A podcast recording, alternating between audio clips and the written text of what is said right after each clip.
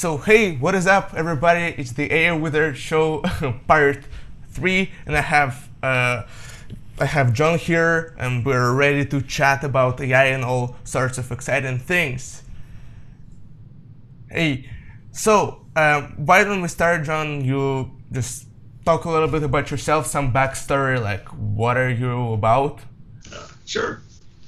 Well, no, it, it's nice to finally be able to chat uh, after after uh, after uh, messaging for so long. So I've been, yeah. I, uh, uh, I've been in technology for about 30 years. I have been a part of starting a couple of companies and been the CTO. And mm-hmm. recently decided I would try a retired or a semi-retired life. Mm-hmm. So but I also uh, spent most of my college career doing image processing. When I saw all the cool stuff that was happening uh, with uh, uh deep neural networks, I said, okay, that's mm-hmm. new. So probably spent the last six months dabbling with that. Uh, as you and I've kind of explored uh, yeah. DarkNet and and MXNet and a couple other things. So. Uh, so yeah, I'm just uh, just a tech guy, just kind of doing my thing, living the uh, outskirts of Seattle. So uh, and enjoy just tracking AI stuff and you know uh, nothing. Uh, uh, you know, it's it's just a it's just a really cool technology to be able to experiment with right now. Yeah, one hundred percent. I agree with that. So, um, can you kind of talk about like you've been like for thirty years in technology? That's more than I've been alive. so, uh, so so maybe you, you, you, could like you know paint some pictures like about your journey and where you like been going you've mentioned uh, being a part of starting companies being still like you excite me with your with your hints on what you've been doing. So why don't we go sure. a little bit into that? I know I I was uh, uh, uh went to college uh, uh, in actually Louisiana and got a bachelor's and a, master's degree in computer science and pretty much uh, in those in, in uh, did a lot of in those days image processing, which was really just uh, you know fairly low level image imaging, uh, contrast enhancement, edge detection, stuff like that, uh, and spent about the next 30 years uh, building enterprise software. And mm-hmm. along the way, we before we knew what the cloud was, I ended up working for a company or, or being a, a CTO of a company that built uh, online travel and expense solutions for businesses, and uh, uh, we ended up selling that company to another company that did the same thing here in Seattle, and uh, uh, continue to work there. And uh, it recently got sold to SAP, so it was it was a really exciting ride, you know, to, mm-hmm. and, and, to and like and like how long ago was that was that? Oh, that was uh, started the company in '99, sold the company okay. in 2006, and then uh, uh, and then uh, sold the company again in uh, 2014. So uh, it was yeah, it was it was it was a long time before yeah. So no, it, it's it's but yeah, we we got we were in the cloud business at the right time for sure. and, since then, I've worked another startup uh, and uh, then decided, well, let's try out uh, being retired or semi-retired or whatever. But got to keep doing technical stuff. It's fun. Mm-hmm. Totally agree. And like 99 through 2014, yeah. Um, a lot of a lot, a lot of stuff has changed with the advent of the I mean yeah with the advent of the internet, smartphones, you know, and uh, have that kind of you know, how did that affect like like were you thinking about where the technology technology was going? Like were you like seeing you know at that time like kind of did you have like thoughts were, on where it was going? We, we, were we were thinking about it, but it was uh, it, you, nobody. I don't think I don't think we had a, a vision that it would uh, how how uh, cloud infrastructure would evolve. Right, we when we started our business, uh, you had to have your own racks in a data center and build your mm-hmm. own servers and uh, there wasn't uh, there was a little bit of open source technology, but there mm-hmm. wasn't containerization technology. There wasn't uh, highly distributed document database technology. Yeah, so uh, it was you know you basically had to use enterprise level tools and ex- and extend their scale to uh, to to multiple enterprises or the cl- or the cloud, right? And in those days, companies were much more comfortable having a LAN room with their own technology versus mm-hmm. using you know something over the internet, right? Yeah. Uh, so uh, it was uh, it, there was a whole lot that had to change, and certainly uh, internet security was one of those things that had to grow up along with it. So uh, it was uh, it was the wild wild west for a while, and well, heck, it still is. But nowadays, mm-hmm. you've got you know containers you've got managed services mm-hmm. uh, that you know you, there there there's infrastructure that uh, that you can spin up in in Amazon within you know a couple of minutes that uh, you know and, and, use for for pennies an hour right it's just amazing mm-hmm. So so and you were doing something with the cloud like what product were you like building that back uh, then uh, the the product that we built uh, is for online travel and uh, and doing expense reports. Right when you when you work for business, you know a large part of you know there's a whole lot of travel involved, so you've got to mm-hmm. be able to book.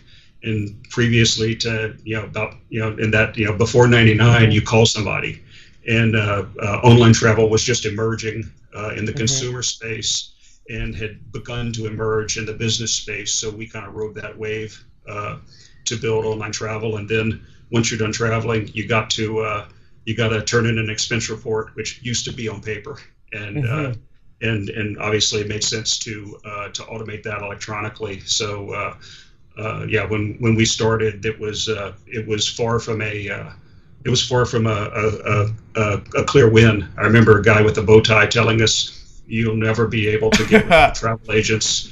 And, uh, and you know, I thought, well, that's why he's wearing a bow tie. So, but uh, you know, we uh, uh, we were able, we were at the right place at the right time, and uh, con- uh, the name of the product was called ClickBook, and now it's called Concur Travel. that's a part of SAP. So it was it was just a uh, again, a, a, great team of people the whole mm-hmm. time, and uh, a really, uh, you know, it's the the product, the, the space was a green field. So. Mm-hmm. So, so you were working with those like business trips when a company gotta send someone to like go you know travel somewhere and you were like yeah. or you were like helping to automate like the expenses and you know the expenses that come in and stuff like that correct whole the whole process right we the would connect process. to the reservation systems pull back air availability you know we would mm-hmm. uh, and almost all companies have uh, have uh, or at the time had uh, discounted fares you know, we mm-hmm. would, you know, a big company travels a lot, and they would negotiate uh, discounts that you just couldn't get uh, uh, through other means. And we mm-hmm. would apply the discount, and we would, you know, we would offer them hotels, and we knew where their company liked to stay, and all that kind of stuff. Mm-hmm. And then all that data would flow back into an expense report, so you didn't have to. Uh, uh, you didn't have to chase around and, and, and run down a bunch of receipts and all that stuff. So uh, it, it, was it, it was a, it was again the right thing at the right time, and we ended up, uh, uh, you know, we started, you know, U.S. based and ended up, uh, you know, pretty much booking travel in, you know, in every in every every country in the world. So it's pretty cool. Mm.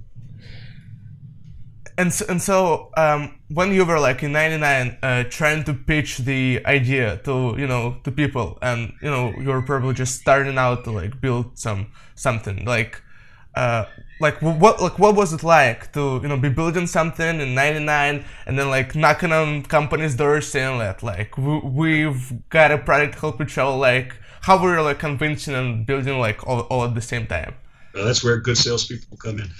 but no, we were building the product and and working with customers uh, to understand their needs and requirements as we went. And you know, when you then you you you also had to have travel uh, mm-hmm. travel agencies that were partners and when you worked with a really good travel agency partner, they would then uh, refer you to their other business, you know, other the business their business customers. So mm-hmm. you were able to build a network. Uh, it was uh, uh it took a, a, a, lot of people uh, and a whole lot of selling to uh, to get them to accept it because in some places, you know, you were you know it was it was getting people. It was like uh, it was like trying to uh, get people to turn on the internet for the first time, right? Mm. You know, because you know they weren't you you know we there was a generation of travelers who were used to talking to a travel agent, and they're like, why do I want to go through a web browser? You know, so and so knows where I like to stay. They knows I want to fly on United, you know that. So uh, it, it, it that was there was literally a generation of travelers who were not online savvy, so that was quite a lot to overcome.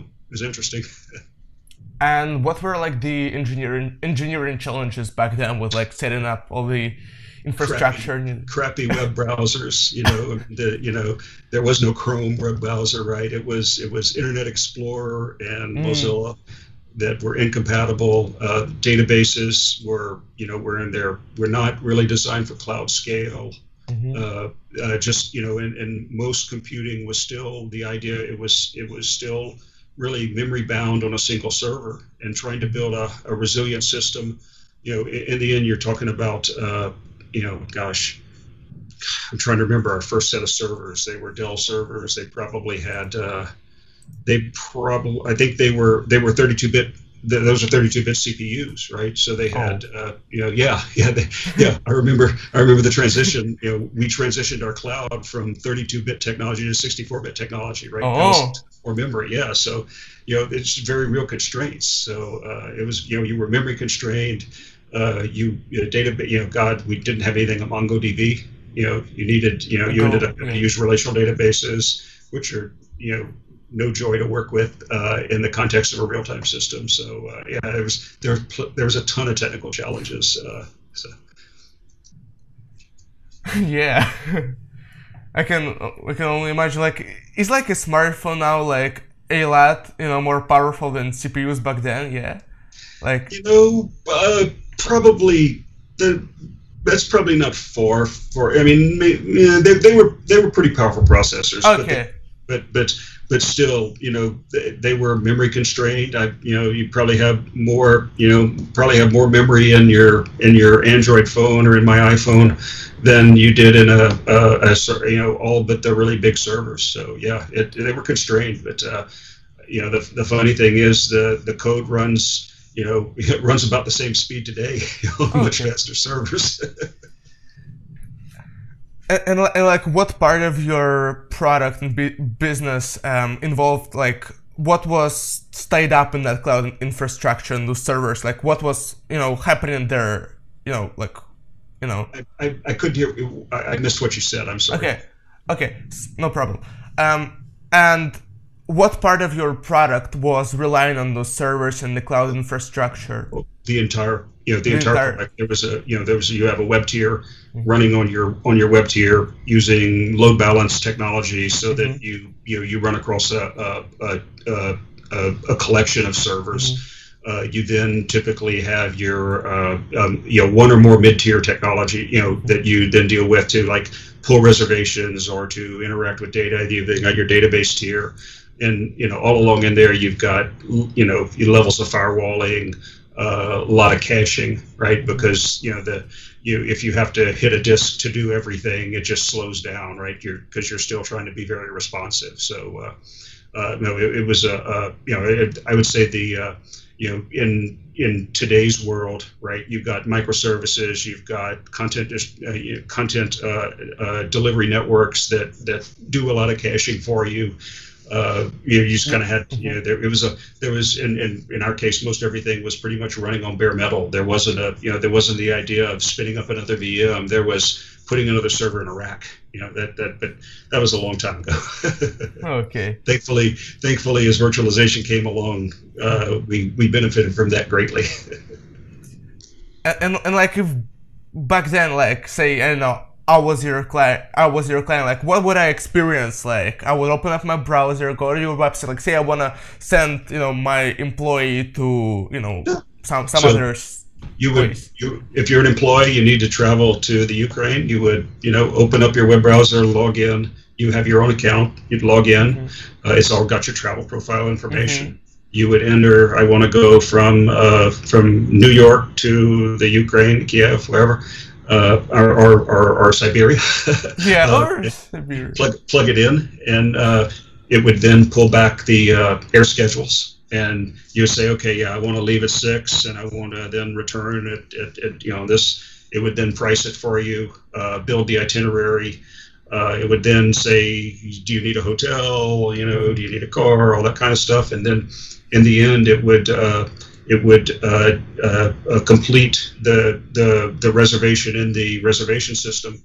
Uh, I mean, you were actually, you know, that that was actually it was actually making a reservation in an airline mm-hmm. system that you would then, uh, you know, then a, a, a, travel agent would then issue the ticket uh, in the very early days Uh, they might have even FedExed you a ticket, but thankfully, uh, you know, the world, the world, the e-ticket revolution occurred about the same time. So you would just get a an email that said, "Here's your ticket number, here's your itinerary, etc." So, yeah, it was, it was a it was a very you know end-to-end process, and of course, along the way, it would you know it, it would use your business rules, say, "Ah, sorry, you can't you can't fly first class," or mm-hmm. "Yes, it's a 12-hour trip, so you can fly first class, but you can't spend more than 10,000 US." So you know, they're all kind of business uh, and, and, and, and those are like the rules that co- the, the company sets for their employees. Like, can yeah. spend more. Okay, yeah. Yeah. See, every company have a different set of policies that mm-hmm. would be enforced along the way. So, yeah, it was a, uh, and that was that was uh, uh, a, that was a big deal, right? To be able to mm-hmm. enforce your own travel your policy and and make your travelers understand what it was. So,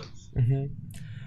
and and like and where were you like uh, making profit there? Like, was it like some affiliate stuff, or were companies like uh, paying you for automating all that stuff? Tran- uh, transaction fees. So yeah, the companies were saving.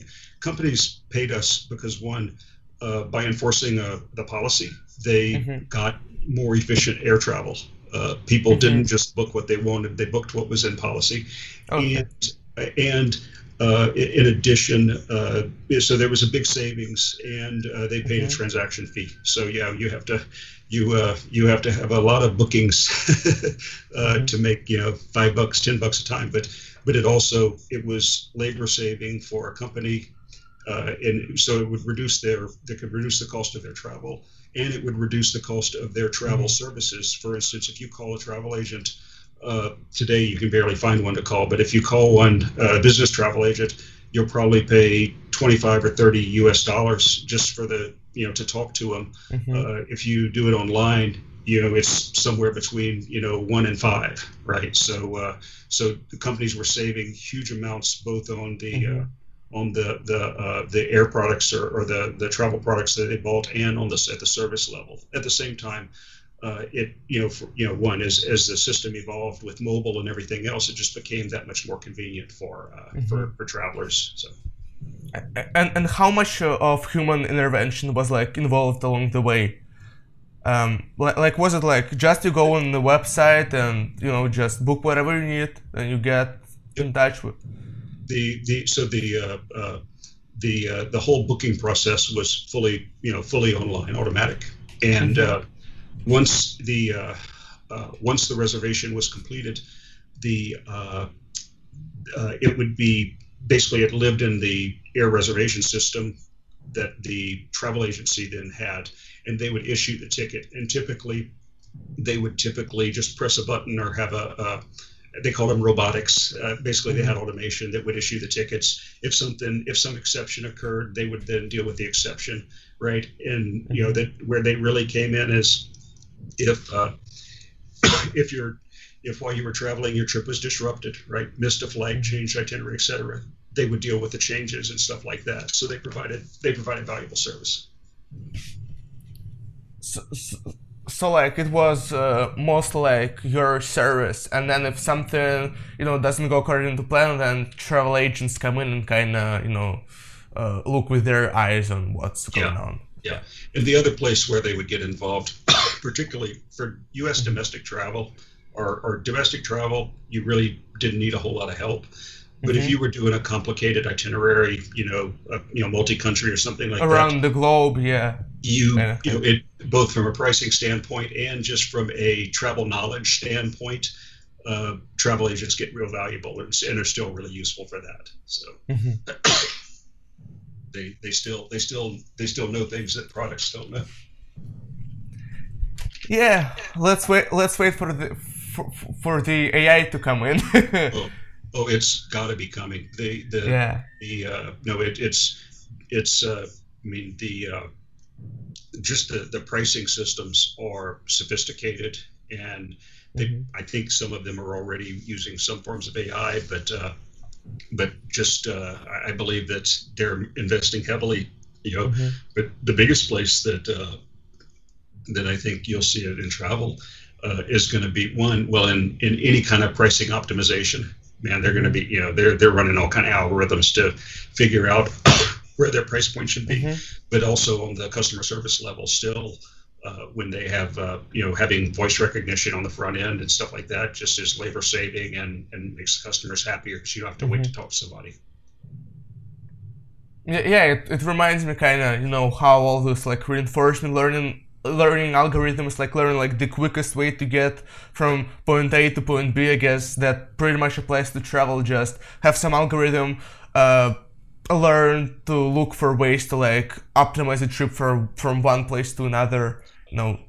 Absolutely, and and there there there've been there are a number of companies who have specialized in that over the years uh, to you know whether to find uh, uh, to find both optimal and optimal price and optimal routes. It's you know when you when you realize you know you could you know there there there there are a thousand ways that you could go from you know Seattle to the Ukraine you could mm-hmm. maybe take a, a nonstop flight. You might be able to take one with one connection where you could connect through a hundred different airports. Yeah. You might be able to take one with two connections. All of a sudden, you have these these combinatoric problems that uh, that's that are, are still legitimately hard problems today. And then when each one of those legs can have different pricing, mm-hmm. you know, trying to to to in a you know a fraction of a second figure out, you know, with real time inventory, what's the cheapest way to get you there and what's the fastest way to get you there? It's a it's an interesting problem. Yeah, and especially like right now, as I guess, I mean, I guess almost everybody like uses that. Like there, there's probably a lot of data coming in helping to optimize the whole thing. So, I guess right now, like the AI in travel is you know thriving. But but yeah, it's it's it's probably you know as as always, I guess, a combination of you know human heuristics and then AI working together to you know build something. Yep. And, and so, um, how, like how um like what was like the progress of of that uh, company? Like what, what was it called again? Oh, the the the uh, the, the, the travel. The, the, the, the, product was called uh, ClickBook, and then uh, we sold it to a company called Concur and it was called Concur Travel, and it's still called Concur Travel today. So uh, uh, it's mm-hmm. just it's just operated by SAP now. So uh, yeah, mm-hmm. it it was pretty much an exponential growth curve. You know, like mm-hmm. they call it a hockey stick, right? It takes a long time to get you know to get to that point where you really begin growing. But uh, as you grow your sales and your partner network and everything else, and uh, it was uh, it was it was pretty exciting to watch the transactions flow. So uh, and and like was the success always coming or, or, like maybe there were like days when you were like uh, i don't know like it's not going anywhere like it's like what are we doing here i don't know you always have those days yeah uh, yeah, you know, we you know we had some very real you know tragedies along the way, right? We mm-hmm. we we were about to launch our online travel system when when the 9/11 attacks happened. Oh, that's not the time to you know that that that that's not the time to launch travel from in a market standpoint. It's also caused travel to decline by 30 percent. Then uh, you know as uh, you know the next you know, we saw some big you know there were uh, gosh there was a, a, a disease called SARS uh, that spread I think it was in Canada and Asia particularly that spread. Uh, oh gosh, that's probably 2003, 2004. It called. I mean, people were afraid to get on an airplane then, so it caused a huge drop in it. And then uh, as the uh, when uh, uh, when the uh, well when the dot coms melted down in the early mm-hmm. in the early thousands, man, all those customers that you worked hard to get went out of business, and oh. and then and then when we had the financial crisis, you know, uh, in the U.S. recently in 2008, it, it, you know, all of a sudden companies are not traveling, they're cutting back. So you very much see, you know, that it, it, and when you zoom out, it looks like a smooth exponential curve. Yeah. You're living it. It's it's a roller coaster. but but yeah, it's like, but but yeah, it, it was good that eventually it was like like one step back, two steps for, forward. Oh eventually. yeah, oh yeah, yeah. Even, it, it, even, if it was like eight steps back and then nine steps forward or something. Yeah. Yeah. yeah, and so you sold your company to SAP in uh, in what year? 2014. 2014, and you've been uh, working and operating there like on what position? I worked there for another year or so, and then uh, I joined another startup because you know after you know mm-hmm. it, it, startups are yeah. fun, and and you get to you know you get to immerse yourself in brand new technology and build a new team and all that stuff. So that was really cool. Yeah, and what I was asking is like, uh, were like an engineer or a CTO or at, at, at that was, company? I was this uh, CTO.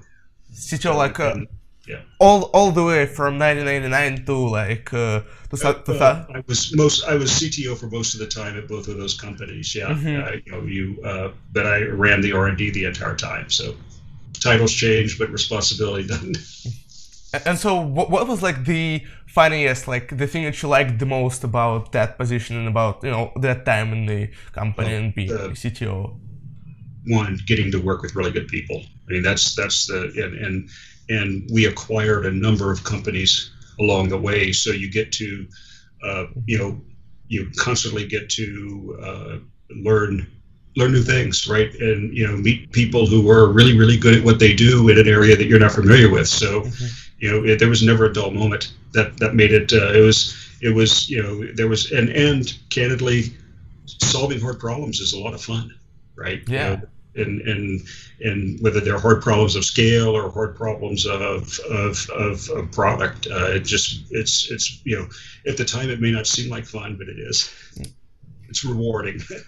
Yeah, yeah, I can totally, agree with like both both points. Um, at first, like getting to meet like interesting people uh, is uh, a huge part of the motivation why I'm like trying to do this podcast. And yeah, like just lately building the Android app, uh, it's been it's been like it's it hasn't been like a long time. It's been like six months or something. Like we've been working on it, but yeah, at times it definitely seemed like impossible, but when you zoom out, it's it, it's it's really a lot of fun to kind of figure out all those different challenges. I agree. No, I, the, I think that the the neat thing about technology, particularly today, where you can, you know, where you can pretty much Google and find the answer to almost any question is you just have to jump in the deep end. And it seems like it's, you know, you're really confused for that first, you know, for that first period of time, but you begin understanding, you find the resources, you begin understanding it, and then you realize, well, that wasn't that hard. You know, so, uh, yeah. Kind of like, you know, thankfully, you know, the stuff that we were, you and I were collaborating on with, uh, with Darknet. Right? It was that kind of, it was, it was like, it started off really confusing and yeah. Know, it turned out to be a great platform to really a great introduction you know because mm-hmm. you the, because it turned out it was a really simple platform to use yeah. you just had you just had to get familiar with the concepts yeah yeah but at first I was like, what are the anchors? Like, what are we yeah. doing there? Like, why is it not working and that sort of thing.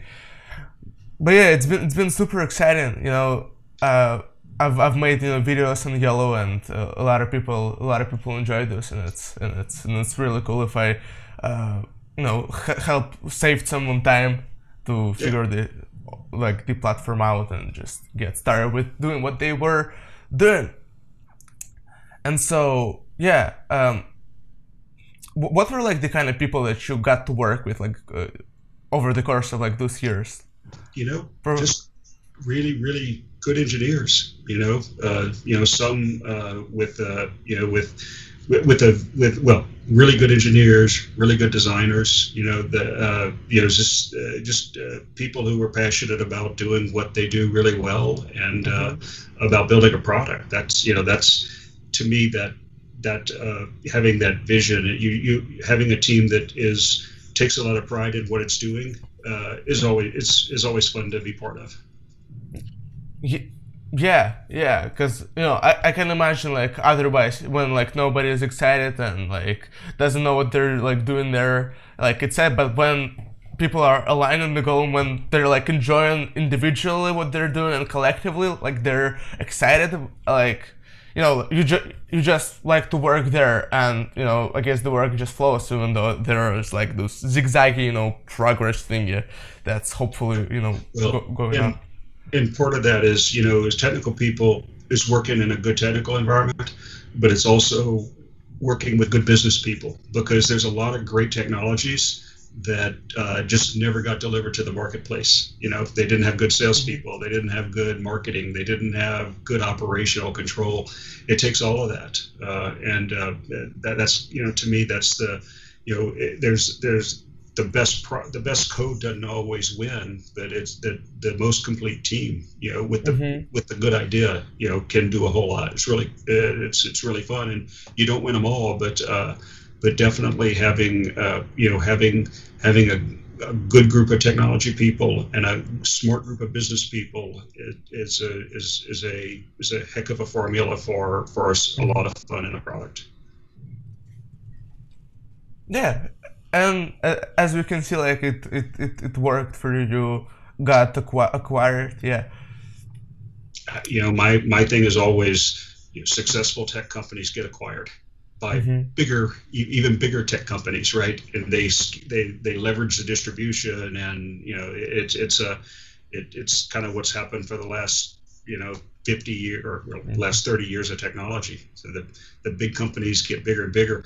I think we're going to really see that that continue that accelerate uh, in the uh, in the space of AI because the you know the big companies have the big dollars to invest and they have the very established you know data lakes already Mhm. uh, and they but they need they need to be able to acquire uh, machine you know they, they, they can develop some of it but uh, they can Mhm. also they can acquire machine learning technology from startups or smaller companies and then scale it pretty you know pretty you know in, in pretty exciting ways right Yeah, I guess you know Google Without have been doing data. a, a lot, without a the lot data of. all you have is a model So, sorry.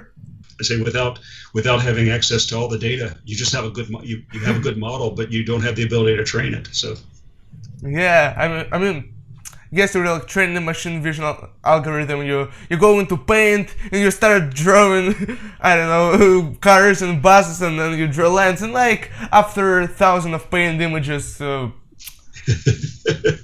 something gonna happen, right? And, and, like it's been ten years, and oh my god, yeah. I guess like DeepMind and you know was acquired by Google, and you know Yep. they're obviously doing a lot of a lot of a lot of you know good damage in AI field and that that oh, sort of thing. what they're doing is incredible, right? And yeah, they're I mean what they've been able just the the different generations of their technology is fascinating, and also right OpenAI's uh, Yeah, what is the new model that OpenAI came out with the their their text generator GT yeah, guys. I can't remember the, the acronym GT2 Yeah. or something like that. Is you know, it's. I mean, I, I've looked at some of the stuff that it generated. It was, you couldn't. It was. It, it, it looked like a, it was de- very much looked like a human wrote it. I. Have you seen like that that re- re- recycling is no good? You know, text example. Yeah, yeah, yeah, yeah. it right. sure looked like it could pass a Turing test to me, right? If you could tell Yeah. it. You know, it was like wow. I, it, it, it, it was it was pretty amazing. Yeah, and and I mean there there have obviously been like a lot of opinions on the fact that they did not like release it. And what do you think? I, you know, that that's kind of interesting to me. They can always decide to release, you know, to, to release the full Mhm. model, but uh, you know, they're trying to be, you know, it, it, could, it, well, you know, if nothing else, it could generate some really good term papers for kids who don't want to write term papers. yeah, yeah, you get a homework assignment and you're like, don't wanna you just put in some words. Man, like that would be, that would have been magic. yeah, uh, have you seen the Siraj Raval video on the uh, on this OpenAI text generator? uh, which, which video? I'm not sure. Uh, the Siraj Raval. The do you know, do you know Siraj? I don't think so. I'm, I'm Okay. Okay. It, it's you know th- that guy who does a lot of AI videos, and basically he was like uh, coming up with like ways that can be useful, and one of the ways w- was like that. You know, I kind of uh, I don't know that seemed uh, pretty creative to me. Is like to uh, get over the kind of the writer's write, writer's block when you kind of don't know what to write. Just put in some sentences, and it's like, okay, I want to write about cats, and it's like I don't know, cats have four legs, and they uh, make those funny sounds, and they live at houses and other places. And like, oh my, okay, now I know what to write about. Well, to me, if you combine that with some of the deep fake technology, you know, you could Mm. create a character who, you know, who you could then render saying the words and everything else, right? I mean, you could Mm-hmm. you could do some. I, I, feel sure there'll be some really interesting bots created if or, or, or otherwise. So uh, and and I, I do think one reason they uh, they there's they don't want to release everything. Well, I think there are a lot of reasons, but I mm-hmm. I think Microsoft had a, had one a while. I think Microsoft put put a, a bot out a while back that uh, people uh, started abusing it, where, or, or, I think it was learning from the inputs, uh, and it started people started feeding it a lot of a lot of inflammatory stuff mm. that it started repeating, then that didn't go so well for them. So that may be part mm. of the motivation too. Uh, yeah, yeah, yeah. I remember that was like that sort of like it was on Twitter or something like that. That bot with Microsoft. I think, it was a twi- I think it was a Twitter bot. Yeah, yeah, yeah, yeah. yeah. I can imagine like you can. I mean, the like uh, bad use of that technology would be to generate some like human-looking, you know, negative comments somewhere, like manipulate media or stuff like that. Like that's yeah. not good stuff. Yeah. But yeah. Um, an interesting thing that I've like learned from that video on on the technology was that they've like released all the papers and I guess all the algorithms, uh, just not the trained model. So I guess yeah. people can replicate that if they want yeah. to. I guess it makes sense because if you're like a startup or Microsoft or you know you can probably replicate that and it's kind of open. But if you're like a, a person who wants to do some harm, you know you're just not gonna yeah. carry it's, the whole thing out. It's gonna yeah, it's gonna take some pretty substantial resources, at least mm-hmm. you know by today's standards to do that. But uh, yeah, I think that was I, I think you're right. Mm-hmm.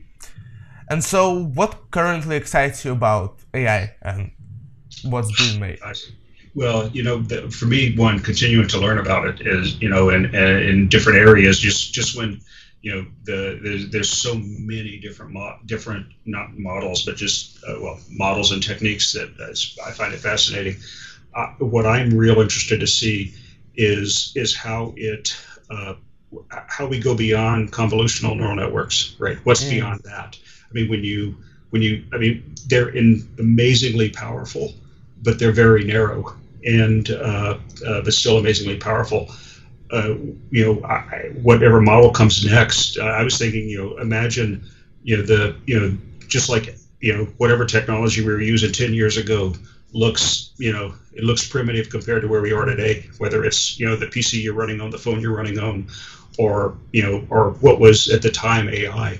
So ten years from now, what'll it look like, man? I don't know, but I bet it'll mm-hmm. be really exciting. so.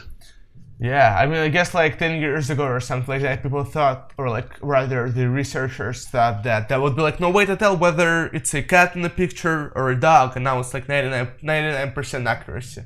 And I mean, the, the the improvement on ImageNet scores has been, I mean, it's just been insane ever since. Yeah and so yeah, and and it's also being fueled by you know, you know, you know, again today we run on you know GPUs and TPUs. Ten years from now, I can't imagine the the processing capacity that that that the the the high performance computing will have, right? So, mm-hmm. you know, today I was excited when I, you know, when I can, you know, train my neural network in, you know, you know, in, in on a on one of the uh, clusters in Amazon in like mm-hmm. three hours. Well, you know, yeah. What, you know, what if I could do that in three minutes? You know, which I would expect, right? Um, is uh, quantum computing something that you know something about, or something that you think about? Because I am continued to be very interested in it, mm-hmm. uh, but it it still eludes me. Uh, you know, the, mm-hmm. the the quantum annealer, the D-Wave is is I kind of understand a little bit mm-hmm. uh, how it works, but when you start talking about qubits, I I I I read the papers and stuff like that. I I, I understand as a as a non-physicist the mm-hmm. physics behind you know the idea of entanglement and superposition. Okay. And man, I don't you know I, I I don't understand how I still don't understand it. So, but I, but the the people in the industry say it's coming and it's gonna, you know, all of a sudden it'll it'll pretty much break every form of encryption we have today. Uh, I, it, it sounds like it's very suitable for some problems, and it's just a matter of how you know how smart people map it to solve more of those problems. So it, it, it, it looks to me like it will appear as a, you know, as a as an accelerated computing, mm-hmm. you know, that will go alongside of general purpose computing, whatever that'll look like in the future. Mm-hmm. You know, the same way we have a GPU, you know, there may very well be a, a you know, a, you know, a quantum annealer or or or a, a qubit-based system that that you know solves very specific problems, factoring problems or whatever. But uh, I continue to you know the. I, in the end, you have to be half. It seems like you have to be half physicist and half statistician to to use a mm. quantum computer today. But uh, I figure at some point, you know, there'll be a, a, a quantum, a, a, Python interface to you know some you know some some quantum solver that that Amazon hosts, and then we can all you know we can all we'll all have you know have a, a, a quantum you know or, you know for for for three dollars an hour access to a quantum engine. So hey, I just went to the store and bought my own quantum computer. It's uh, three by three by three uh, feet and it stands now in my in my bedroom. Um, I play video games on it and, and, and, and also and also break some encryption just for fun, just for fun.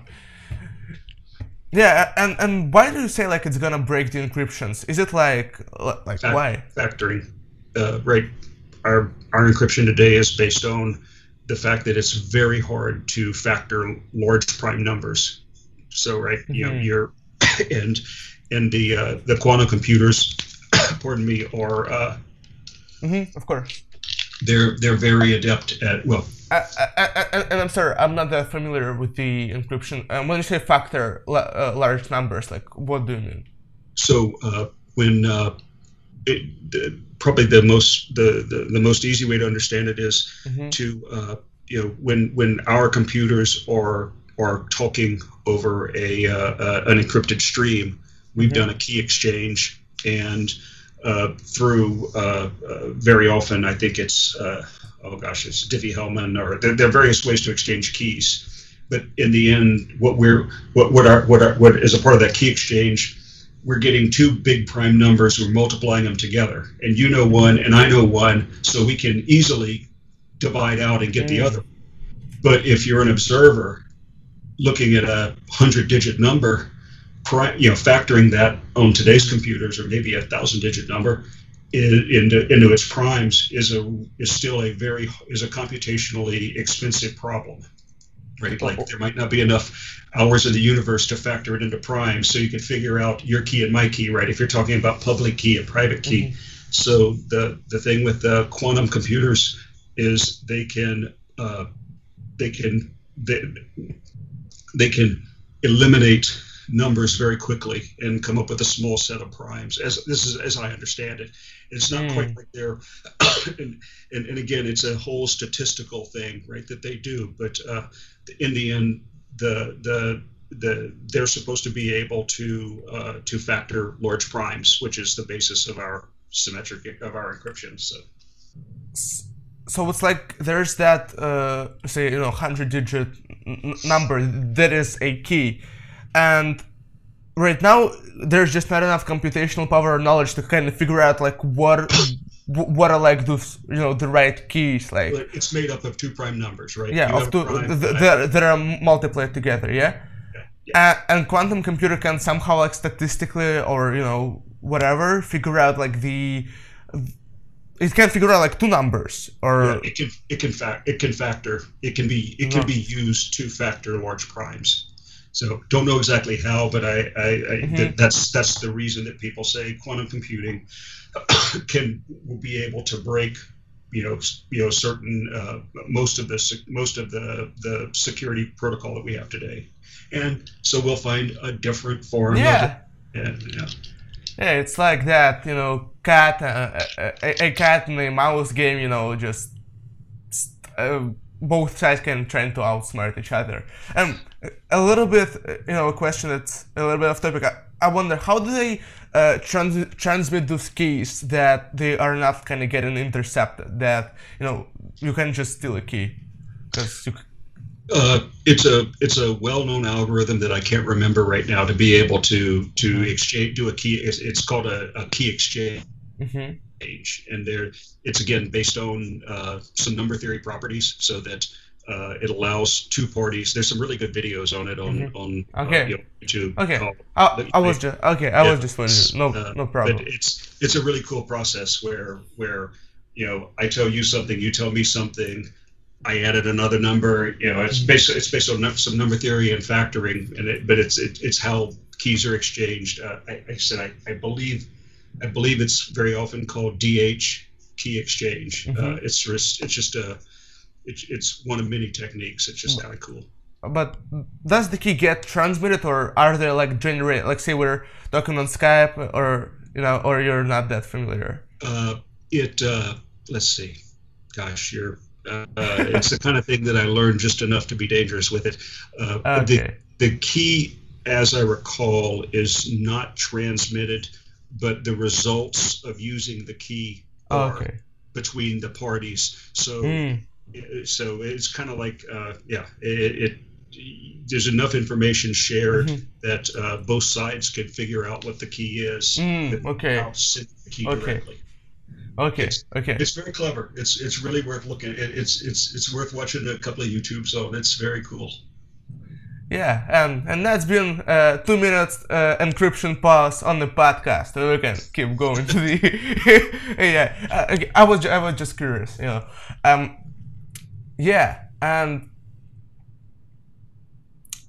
and and and mm, you're saying like that you're excited about what's gonna come like after the convolutional neural nets. Um, but like, what are the applications of them like right now that you know really really uh, look like really interesting to you? You know, to me, I think I guess the ultimate goal is is is I guess what they call hard AI or more of a general AI. So, you know, to me, the today you can you know you can train networks to do some very amazing things, and there are different techniques like reinforcement learning where you don't have to give them a training set or whatever.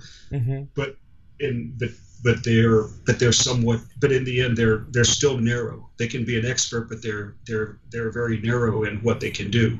Well I, you know no i guess but i guess if you look at at uh, at at, uh, at alphago it's you know now it's solved pretty much all the hard games which is pretty amazing but uh but it can't read right? So to me it, it's it's you know again something that can that will be able to uh, to continue to to learn more and more about you know uh, to, to go Mm. deeper and deeper right? Once i once i have trained my neural network the only way that it improves is with more data you know that that that is that's that's that's fed through the system.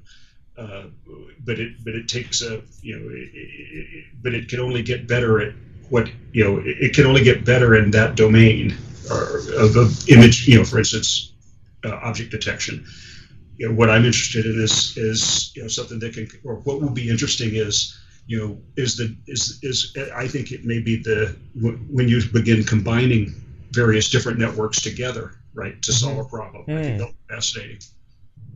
Kind of like Yeah. what you do, kind of like what you do manually, right? In your bus and number Yeah. recognition, you run one level to do object recognition to find the bus and to find the numbers. Then you Mhm. run a different model to detect the numbers, right? Well, the day that that that the software itself decides what to do, I think that'd be tremendously exciting. Yeah, if you kind of think about it, um, like like there really gotta come like a different like a new model to do that. Cause I mean, if you train a neural network to say I don't know recog- recognize cats and images, it kind of like starts to leverage like all of its research, like all of its hyperparameters to uh, to find the cats. Like it just doesn't leave much space to like read or you know do whatever because it's it's I don't know you you would need a kind of you, you would need to train like either you train separate like you train their eyes and their ears and their like mouths like text generator like uh, LSTMs and con- contents or you kind of get them together and kind of kind of give them give them some crazy data set that's yeah I don't know like like wh- what what do you think like could be possible steps to like get closer And I have no idea. yeah I just will. I just. Ex, I'm just looking forward. And again, okay ten years from now, I'm. I will be really disappointed if we're on Inception version 19 you know, even though it's mm. really good. But if it's still the same, you know, CNN model, that would be, you know, I can't imagine that'll be the case, right? I, again, I, I just think it'll be, I think, I, I, I but who knows, right? It's going to take some, you know, inspired, you know, inspired people doing, you know, doing some really hard work to get there. Yeah, I can I can almost imagine people like uh, watching this interview ten years from now and being like, "What are those those guys are like? You know, what are they talking about? Like we have like this, you know, uh, SGLMHMs, like they can you know uh, solve physics and do quantum computing, and they can watch through the walls, and they have like lasers, or, I don't know, whatever they they have. Yeah. Um, are you? I don't, I don't know uh, are you w- worried when that time will come? Like, do you see any, you know, potential threats with that or something? Not, not from what's one technology's been used for good and bad ever no, since. Uh, uh, so, sorry, not from, uh, not from where? I said technology to me has been uh-huh. used for good things and bad things ever mm-hmm. since we invented fire, right? Yeah. the idea, the idea of a of a of a autonomous drone targeting system armed with weapons is scary. Let's face mm-hmm. it, it's going to happen. It's halfway happened already. So, uh, so I, am not, I, am not afraid of, or I don't yet. Am, I'm not worried about a Terminator, you know, kind of yeah. Skynet problem. I'm candidly, you know, to me, the, the again, the, the, the neural networks that we have are, are very, I would say that they're, they can be very, they can be an expert in a very narrow area, but they don't really go out of their lanes too much. You know, what, what I'm probably more worried about is, you know, the, the, the, you know, one, if you think of like a, a autonomous driving car, right? You know, the, the neural network technology is pretty well established to be able to do, you know, uh, path, you know, lane detection, path finding, you know, finding other cars on the road and stuff like that. So, you know, the the, the neural network that does the recognition is, you know, is is you know is pretty somewhat tried and true already. Candidly, I'm more worried about the probably the 10,000 lines of Python that are wrapped around that, that are in the end, you know, controlling the motors and everything else. I'm probably more more concerned about the bugs in that code than I am mm. the uh, neural network uh, uh, uh, becoming self-aware and extinguishing humanity. So. Yeah. Uh, and you, and you know like people using you know yeah I don't know like the whole AGI thing it kind of it kind of seems a bit worrying but like again the more I kind of look into the whole thing the less kind of worrying for me it seems you know uh, I don't know. I just I to me, you know, having having software controlling life critical systems or you know or or dangerous systems you know most of the time this you know if the software is working right it can be a good thing it's when mm-hmm. it, it, it, but it, it's when it it's when it's not working right that all of a sudden you got problems uh, again I, am to me they're you know the they're you know the idea of of uh, you know, you, you could definitely have some scary situations, right? With, uh, you know, using, mm-hmm. you know, using AI or, or, any kind of software for targeting and, and, and stuff like that, that could go bad wrong. But uh, uh, that that's less of that's less of AI being a threat to us. That's just man mm-hmm. being a threat to man with technology. Yeah, and I totally totally agree with that because um, especially what you said that about like those Python, you know, code. It's kind of you know the, the lines of that code that actually you know control the cars. Um, you know, a lot of people die in those accidents, and if the if the rate of accidents can be you know dropped down, like it's it's a good thing. It's a oh absolutely no. I, to me, what's going to be real interesting is as as as we have a, a mixture of of uh, autonomous vehicles mm. and human driven vehicles, that's a whole lot harder problem than just having all autonomous vehicles that play by the same set of rules. That's like having horses and cars on the road at the same time, right? yeah, but but for... uh, and I mean cars and horses they've been on the roads, and I guess I guess I don't know. For the horses usually. Huh? sir? it doesn't happen when accidents happen. They don't. The horses don't come out too well. yeah, I, I guess. I mean, I, guess human beings in the cars also didn't do all, all that well. Um, yeah, they're just less predictable than than software. So, you know. Yeah, an interesting thing here is that I've been reading uh, Enlightenment now by Steven Pinker, and an, an, an interesting thing that kind of uh, comes to my mind is that, like, you know, like there there's obviously like a lot of accidents happening with the uh, manually controlled cars, but that doesn't mean that when there were like horses that could you know uh, kick you with their legs, like that that was like much safer. Like it wasn't it wasn't really you know any safer when there were like horses that could you know run over you or something. Right. Yeah, and I guess I guess the like real value is that when you go from a horse to a car, you know, and that I mean, horses are awesome. You know, I'm like have nothing against. I have friends who like really really like horses and like riding on them and stuff. Uh, but when you go to like a car, like like a horse, you can't you can't really like manufacture another I don't know leg or tail, uh, like whatever. Like, you can like set up, you can like enable a GPS computer on the horse. But with a car, you can kind of keep on inventing, and you know now you have the uh, seat belts, and then you have you know AI that controls it, and you you know you can keep improving it, and that's that's cool. Yeah.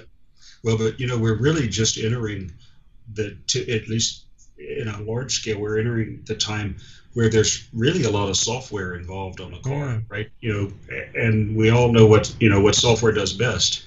It crashes. So I, I you know, it's like I, oh. I, I, you know, it's like I mean, it's still in the average case. It's probably it's it's much more aware than a hum, than a than a human driver, right? It's it's sampling radar and lidar, mm-hmm. you know, m- multiple times a second. But I still get worried about you know, you know, you know, the I get worried about the the the Python code that's in there, mm. right? You know, or, or not not to pick on Python, but no, about yeah. about you know subtle errors that come out, right? You know, I, I found a bug in some code I wrote today that's been functioning for three months, and I'm like, mm. I never hit that condition before. I'll be damned, right? I, I, I, when you think about all the all the the the inputs into you know whether it's a, a self-flying drone or a autonomous car or whatever, it's like man, there's a you know, there's a lot that could go wrong.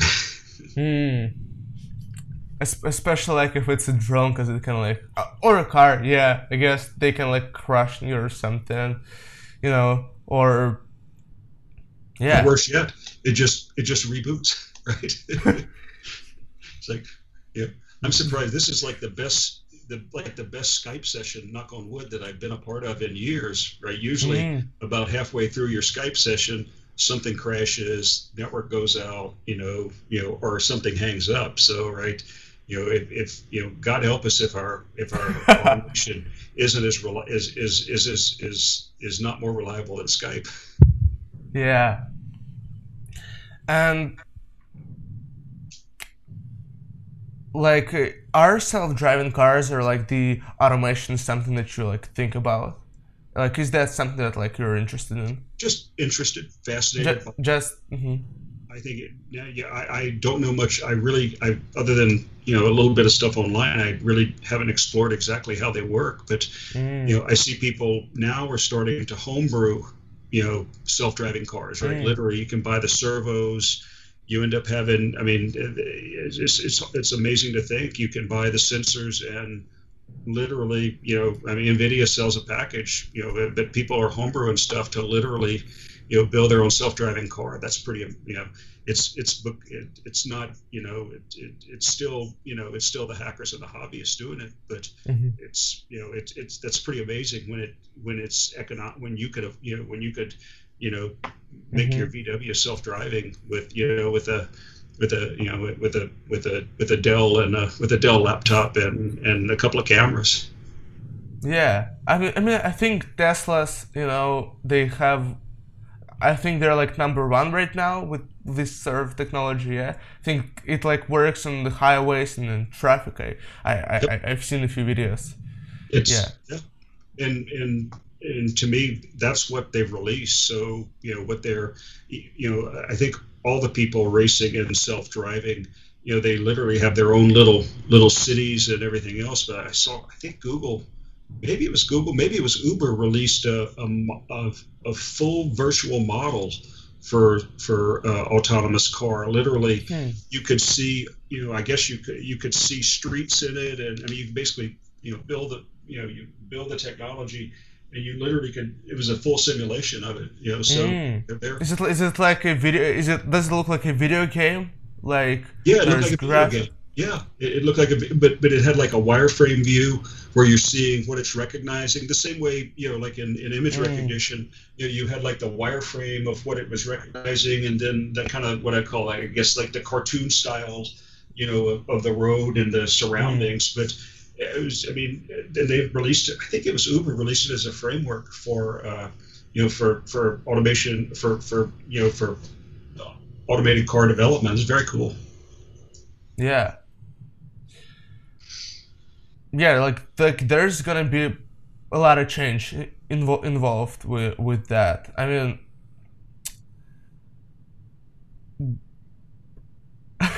yep. Do, do you like see yourself you know like like would you i mean i mean have you like tried maybe you know driving in a tesla or just in another car? Like have you like seen some demos or something? Uh, i've not i've not driven a tesla uh, which, which is bad bad geek creds for me but uh, uh we have a uh, we have a car that has the uh, the lane detection, the oh, what are they? Uh, basically, distracted driver lane detection, and the mm. uh, uh, the collision avoidance and all that stuff. It's pretty wild to be. I mean, literally, I just took my hand off the wheels and and yeah, I mean, or if you like like lean out, if you like, you know, accidentally drift in your lane, it pushes back on you. Uh, mm. You know, it, it'll slow down as you approach a car. It's it's it's it's you know what's what's already in you know in U.S. cars is a, or just you know standard you know assembly line cars is pretty amazing.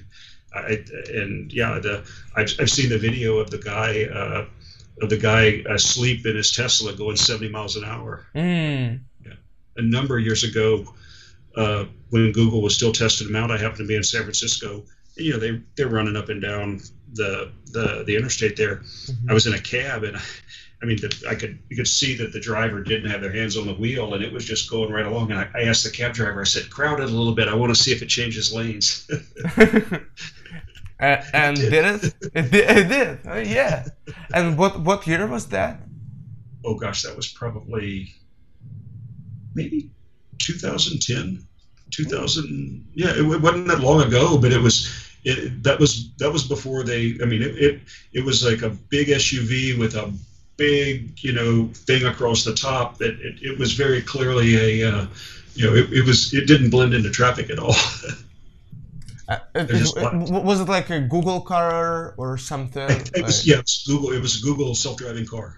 Mm-hmm. They were, and I think that was well before. I think they were the only people doing it at the time, uh, and yeah, it was just, it was just zipping right along in traffic. Mm-hmm. So, um, I just wanna, I just wanna uh, switch a topic for for for sure. for for a second. Like you've mentioned that after like in the th- 2013 you went to work for for a startup, yeah.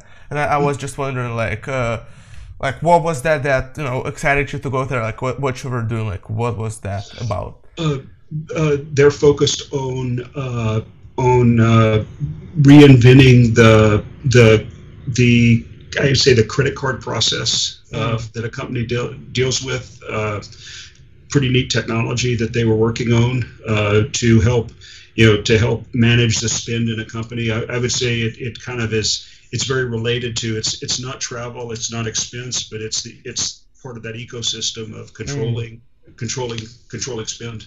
Mm-hmm. It was, it's it's a it, it I, I think the team has some really good ideas they're trying to execute and and how you were able to contribute to you know development. I I, I would I worked to uh, build the team, uh, and uh, uh, uh, and like all startups, you go through pivots and, and stuff like that. And, and, and, and have you like uh, have you like have you been there like from a beginning or Uh, I joined as as the as the company was kind of uh, the founder had already started it, so I wasn't one of the founders. Uh, okay. I was I was just there uh, as the team started to as they started to try to grow the software team. So mm-hmm. It was a lot of fun.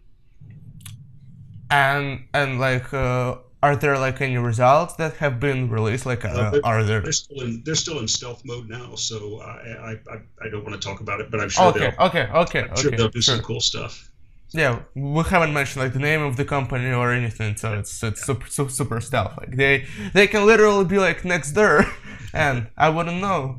I, I would be sur- I, I, would be surprised because I mean you, you, saw what's outside the window, but they could. Who knows? um, yeah. So um, lately you've been playing a lot with object detection, and we've been chatting about a lot about that. Um, maybe you could talk about like what you've been up to with your sure. exper- experiments with sure. computer, well, computer vision. Yeah, no, well, I've been uh, been uh, one. Just we talked a little bit earlier. I you know kind of jumping back into you know neural networks was kind of you know like relearning everything. Yeah. Uh, uh, so I I started out doing kind of the usual. Uh, uh, you know, using kind of the you know ImageNet database and stuff like that uh, the, about that, and I and that was fun. But at some point, you kind of want to pull in your own images, and Amazon mm-hmm. had released uh, their Deep Lens camera, uh, mm-hmm. which is really cool. It's like a little Linux box with a camera glued on top. Uh, and it connects to the. Uh, to I'm, the I'm, go- I'm gonna go- I'm, I'm gonna go- Google them just just that I can like see yeah. the pictures. Keep going. Sure. It, it they released it. It plugs in nicely to the overall Amazon infrastructure. So uh, at about the same time, I uh, I was uh, kind of outgrowing running Darknet YOLO on my yeah. There you go. yeah. Yeah, this that's guy. right there. Yeah. Yeah, looks re- looks really neat. Yeah, it's it's it's a cool. It's just you know it's a little Linux box with a built-in camera, mm-hmm. but uh, uh, but the the thing that it does well it's got an Intel-based GPU in it. I wish it was a, I wish it was a uh, uh, NVIDIA, but uh, anyway, mm-hmm. it's a, it's got a it's got a pretty good GPU in it.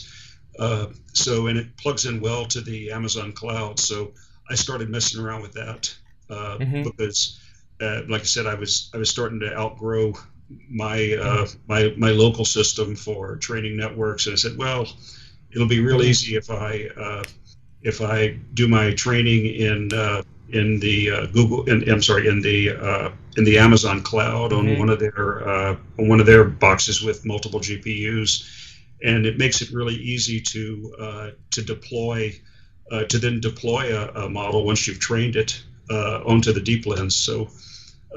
The thing that I, I, I, got, like I said, I got tired of kind of recognizing cats and dogs and fruits. Mm-hmm. So I wanted to see if I could build a, detector that could pick up uh, that well how good I could do at recognizing guns. So mm-hmm. like you did for your buses, I uh, I I acquired I acquired a it was a very it was a great learning process. I acquired a bunch of images uh, both from videos and from uh, and just from online, uh, and had to go through the markup process, train the network, and uh, started. have have you labeled all of them yourself? I'm sorry, what? Uh, d- uh, did you label all of them yourself?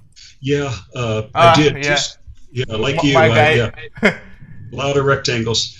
But uh, now uh, uh, uh, uh Amazon has released a, basically a, a, service they call Ground Truth. Mm-hmm. Which allows you to, and the next time I need to do images, I will use it. Oh. you can you upload your your set of training images without any without rectangles, basically, mm-hmm and for uh, basically they'll send it to their mechanical Turk, basically paid you know you know paid people to do it to uh, mark your rectangles. So uh, that'll be the next time I do a training set. Mm. I'm going to definitely uh, uh, let let let the ground truth service do it for me. is that, that yeah. Would... yeah, I guess there's like some value in being able to like have a a sense of like what's going on in, in, in like the data set but you know when it's like hours and hours and hours it's really just it's really just just, just boring it's, i know, still I, I think what i've learned more than anything about training for image recognition, uh, you've got to be able to, uh, you know, it's the, I mean, the data quality is everything, you know, and, and that's, I've even gone to so far, I was, mm-hmm. I was pretty happy with the recognition rates that I was getting against test images. But uh, when I put it on the deep lens, I was, uh, some of the results still weren't that great. Uh, and what I realized is that you know the the images that you're typically pulling down from the web you know they might be you know a 4k image you know with mm-hmm. you know and, and i pulled a bunch of stuff from movies right there are a lot of guns mm. in movies uh, and uh, of course they're you know perfectly shot beautiful lighting and all that stuff all that in reality so i started trading some uh, images uh, uh, acquired uh, through the deep lens and for fine tuning and that that's made a big difference as you and i were talking about you know there you have to do some or what I find makes improves the recognition quality is doing some local. The whole thing about the deep lens, you're doing local processing, right? So it, it's it's it's running right there, you know, on the device, mm. uh, and just sending notifications to the cloud. Uh, but you can yeah, the cool thing is, uh, what what kind of not- notifications? Uh, so when you manage the device through Amazon, and you mm. and you can publish no, you can publish detections. So right, you for you they have several stock models uh, mm-hmm. for object detection, for action detection, and stuff like that. And what it will do is, uh, uh, when it makes a detection, uh, it will publish a message to the cloud mm. and into their into their notification system and then you it basically a, uh, it's an event bus and at that point you could then if you want to take some action with it uh, you can have whatever logic you want in the cloud mm-hmm. you can basically identify the the situation you know on the device send a notification to the cloud and then take some action so mm. uh, it's it's it's uh, i mean i guess you can pretty easily build some like security application with it definitely. yeah uh, well that or, or, any to me the the, yeah. the about the deep lens you know, it, it, it allows you, I mean, it's edge computing, right? It allows mm-hmm. you to do the, you know, it, it's, it, it allows you to do that, that processing right on the edge and just send out appropriate, relative, mm-hmm. you know, important signals, which is the cool thing. Uh, if, if, if, I can figure out how to uh, share I can I, I, I have a, a, recognition that I can I get just something I use for testing. Okay. Yeah, would, would be really cool. uh, are, are you on your PC? Yeah, I'm on PC. I'm, I think I'm trying to find the. I just need uh, to, somewhere. I need. I'm sure. I'm just trying to find the uh, ability to share. Uh, it's it's. Uh, do you see like a hard like in the uh, right in the right bottom, you know, basically side of the screen, there there are like two squares. I, uh, I can I can I can. Do you see my screen? Like th- this button, this button here. Okay. That guy. I see that button on yours, and I am trying to find it. Yeah, the, the sharing on mine. So give do, me one do, second. Do you have like a really old version of Skype? You know, it's it's Windows 10. It's whatever I got installed. Oh, know. okay. No, it and you know, like typical Windows, it reboots itself okay. about every yeah. month with new shit. So let's share screen. I can do this. Let's see. Yeah. Is it sharing now? Yep, something. But okay. oh yeah, I, I I can see that. Let's see. Probably pop this up. Uh, this is just some test images that I was uh, running through. I mean, nothing, nothing too extraordinary. You'll see both, mm-hmm. you know, successful de- recognitions and some where they missed. Uh, and I run them mm. through at several different. Uh, yeah, guitars look like guns to my network, but uh, I'll, they'll run through it at several different uh, resolutions.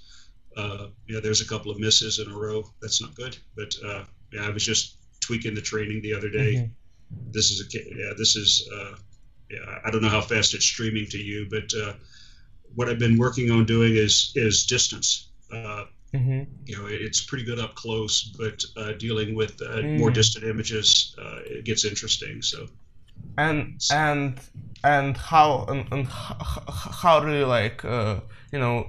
oh my god, it's so weird. I, I see myself talking and I see myself talking your screen, and it's like uh, there's like such. I, I look drunk or something. I don't know.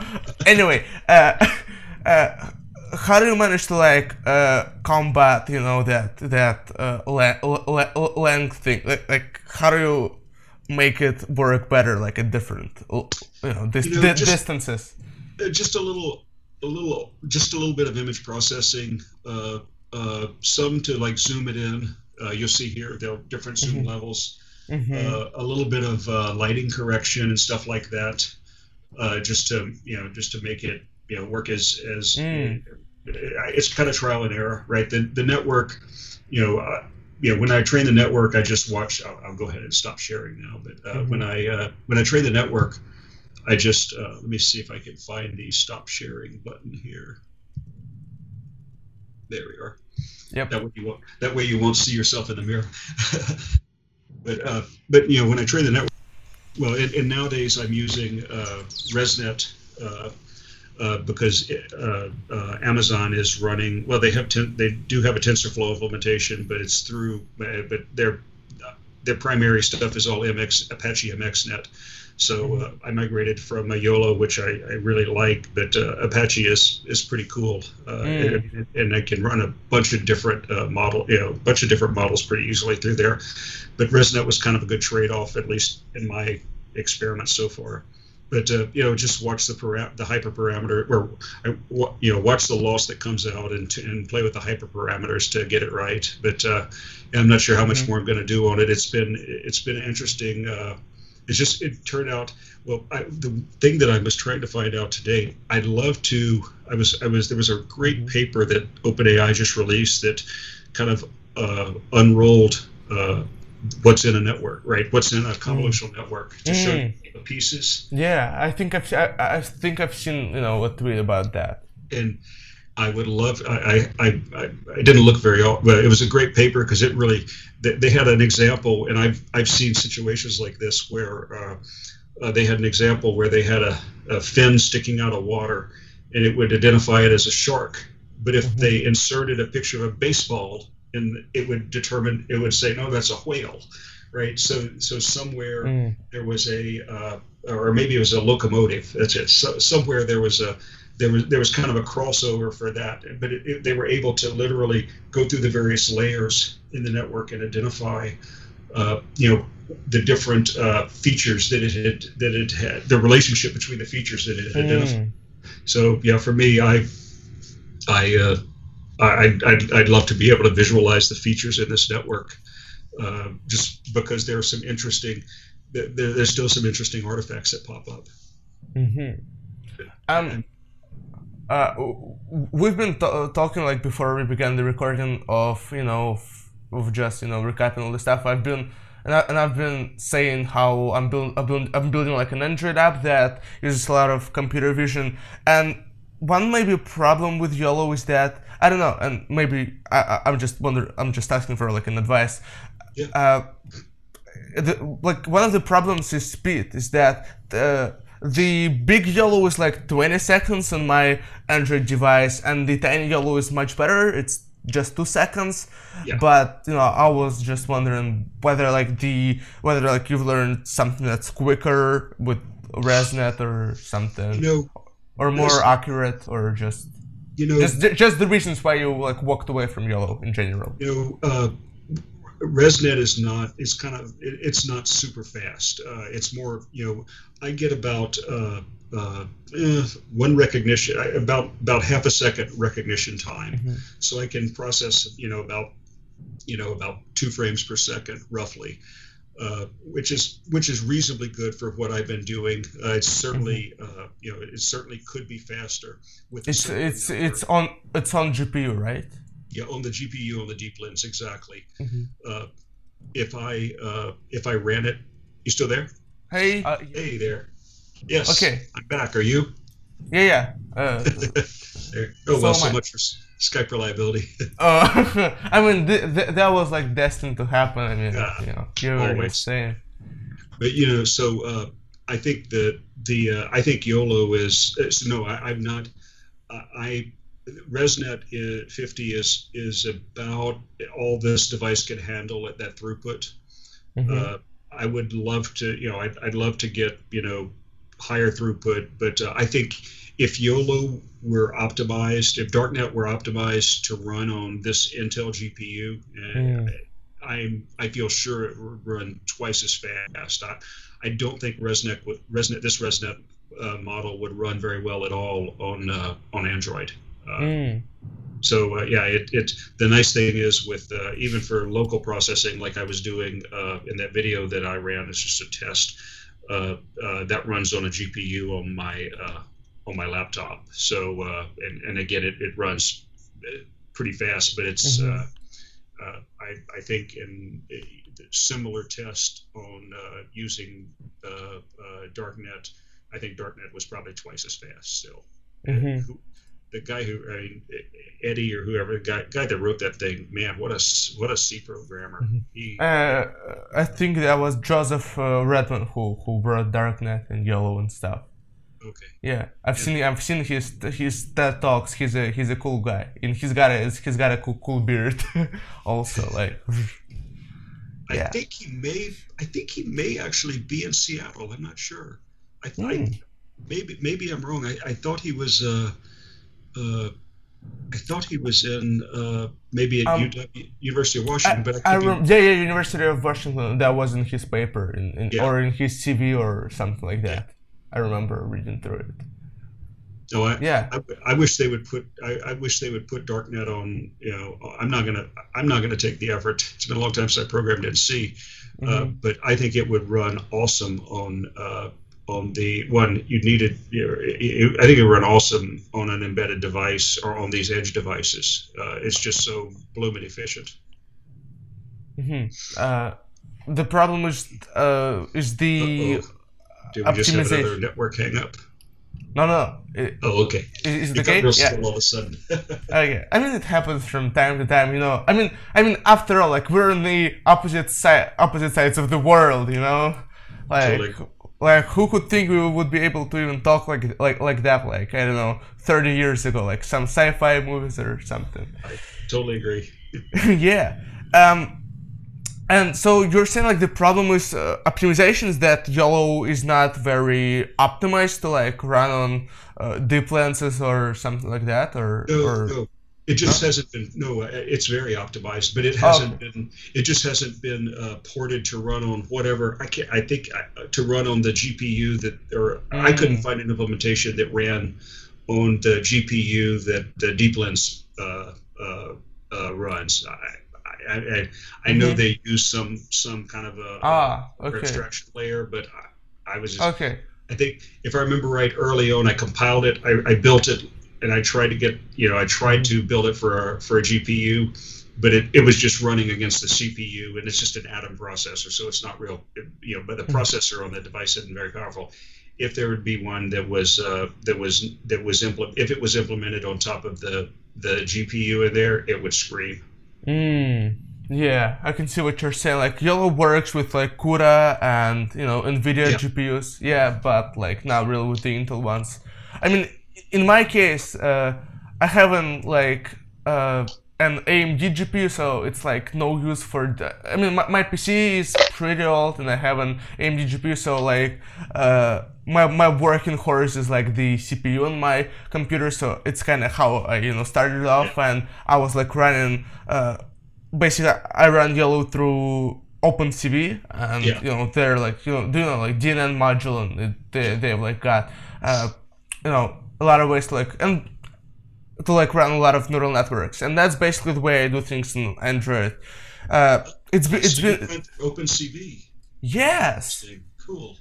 Yeah, like uh, at first when me and my friend like started off, we, have had like the whole project in Python. Uh, I mean, that was that's like a funny story. Like we were started off, I was like experimenting with uh, you know computer vision. He was he, he's a, a really good. He's like real good at like algorithms and uh, like uh, he's he's just a very very talented programmer, and I was like, hey, like, do you want like I'm just having this idea, like let's do something for like visually impaired people, like let's uh, have a camera C and then display the information that they can't get like otherwise. He was like, sure. And our first iteration of the project was I basically had my friend's laptop that had like Python installed, and like my part of the code w- was in Python, and then w- when I like would process the image, it would call an uh, exe file that was written in C sharp by my friend. so we have like that sandwich with uh, Yeah. programming like Python on top of or, or C sharp on top of Python, you know.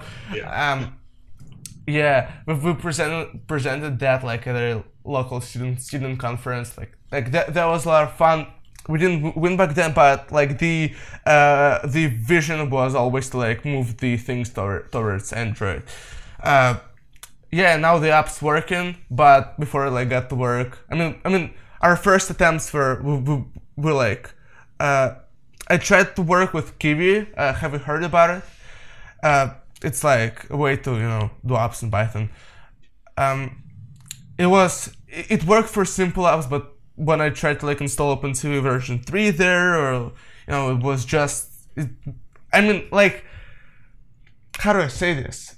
Uh, the the the deeper we like dig into the whole thing, the more I understand that like Kivy would have been like just just it just wouldn't have worked. Like, yeah. So w- we've had like a deadline for the next conference. We've had like a week and a half or something. We, we learned Android Studio like basically in a week and a half. I had to move from Python to Java. Uh, oh my god, like that, like that was not you know I'm not used to like typing those brackets and stuff. Uh, but yeah, like the thing that saved you know my ass basically uh, was that OpenCV worked with Java, and it still took you know a lot of iterations to like even get the whole thing to work. But once you know you can understand the basic Java syntax, and it's it's like it's still OpenCV. Like there are still like the same modules. You can basically start translating your code. Yeah. You know, a lot of Google, a lot of Stack Overflow, but all the, now with with Java. It's all environment, man. That's the, the to me that's the hard part to get the environment right. But yeah, you should, Yeah. your Python would translate pretty straight. Yeah, and my friend now like handles. Uh, he's like digging. Uh, I'm, I'm like focusing on neural net, and he's like focusing on ma- making the app optimized, like doing like the threads and the interface, and like uh, we have like a funny back Uh, we have like both the big YOLO and the tiny YOLO in the app, and uh, when you like start computing like the big YOLO and an image from from, from the cam and you you abort it and you try to do the tiny YOLO like I've just had the like the incident like literally like yesterday um and then you launch like the tiny YOLO what happens is that uh, it basically like starts telling you like it, it just like the whole screen like gets covered with the rectangles that it Yeah. finds something and then uh, my phone basically started telling me that like I see a zebra, I see a giraffe like in my bedroom, you know, of course, and like there are cars and there's like everything, and my phone, you know, crashed, and so yeah, there are a lot of bugs, but like with each version, it's like getting better. I mean, I'll probably find a way to like show you the app. Uh, Yeah. It's working. It it it doesn't have the bus integrated in that in a smart way yet, but all the basic stuff. It's got English. Uh, uh, what's like the proper word for like uh, the English voiceover, the English sounding? Like how do you say that? It's got the like it can it can speak in English language. You know. Uh, it does. You mean uh, touch? It does uh, uh, text to speech. It does. It, it, it- so you're. Is it is it giving you uh, uh, audio? Uh, uh, Yes. it you uh, so audio? So it's doing text to speech or or basically an audio uh, prompt. That's cool. Yeah, um, it, I mean, again, it's for the visually impaired people, so uh, it's basically you know we have like four big buttons and it, everything's like pretty intuitive. Like whenever you uh, push a button, it'll, it'll say that like uh, push the button, uh, th- there will be like a vi- vibration. So we're like trying to make it as uh, as, as, as intuitive and as uh, you know simple to use. We're gonna That's we're gonna So the so the idea is basically, you know, I'm visually impaired. I I I, I I'm able to hold the Mhm. phone up and it'll tell me this is this is the bus number Yeah. 200 and uh, or the doors Yeah. open on bus number 200. Neat. Yeah, the idea is to basically try to um, try to kind of give the information that a visually impaired person can just get, and this may include, like, for instance, like writing a YOLO, for instance, in a room that where you like have never been, like, okay, like there are two fridges, there's an there's a stuff, like, okay, this must be a kitchen, you know, or or or for instance, like you're I don't know walking down the street or like standing there and you wanna like ask somebody for help or you know something you can just see okay like I see that there are like two people standing there. Okay, yeah. Just being able to find a street number. I mean, I, I guess you know you get you've got GPS and stuff. Yeah, like GPS. Yeah, uh, the main focus. I think there are like a lot of apps that can do like with the GPS, but you know, I guess the problem is based is for instance when you're like waiting for buses to figure out uh, like where the bus is like visually, because the GPS may be telling you like there are I'm sure like there are those cloud servers like all over the world, like we have this in Russia, um, that like tell you basically like here's the bus, it like came to this bus stop, but you kind of still have to know where it's like relative to you and whether it's like your bus, Yeah. and like even if uh, even if you still even if you like still may want to ask somebody for help that that would be just useful if you could just say like hey like that's my bus there like number 13 or number 15 or whatever or or you know division is you know since it can say whether the doors are open or closed like maybe there could be a way to like allow people to get in the bus themselves yeah That's that's that is such a neat application. That's a clever. Well, at Yeah. one point you were trying to recognize uh, crosswalks as well, right? Yeah, yeah, I, I, I- remember sharing with you. Um, that's you know the app works like we have like those we call them scenarios like they're one that you want to like look around or the bus one.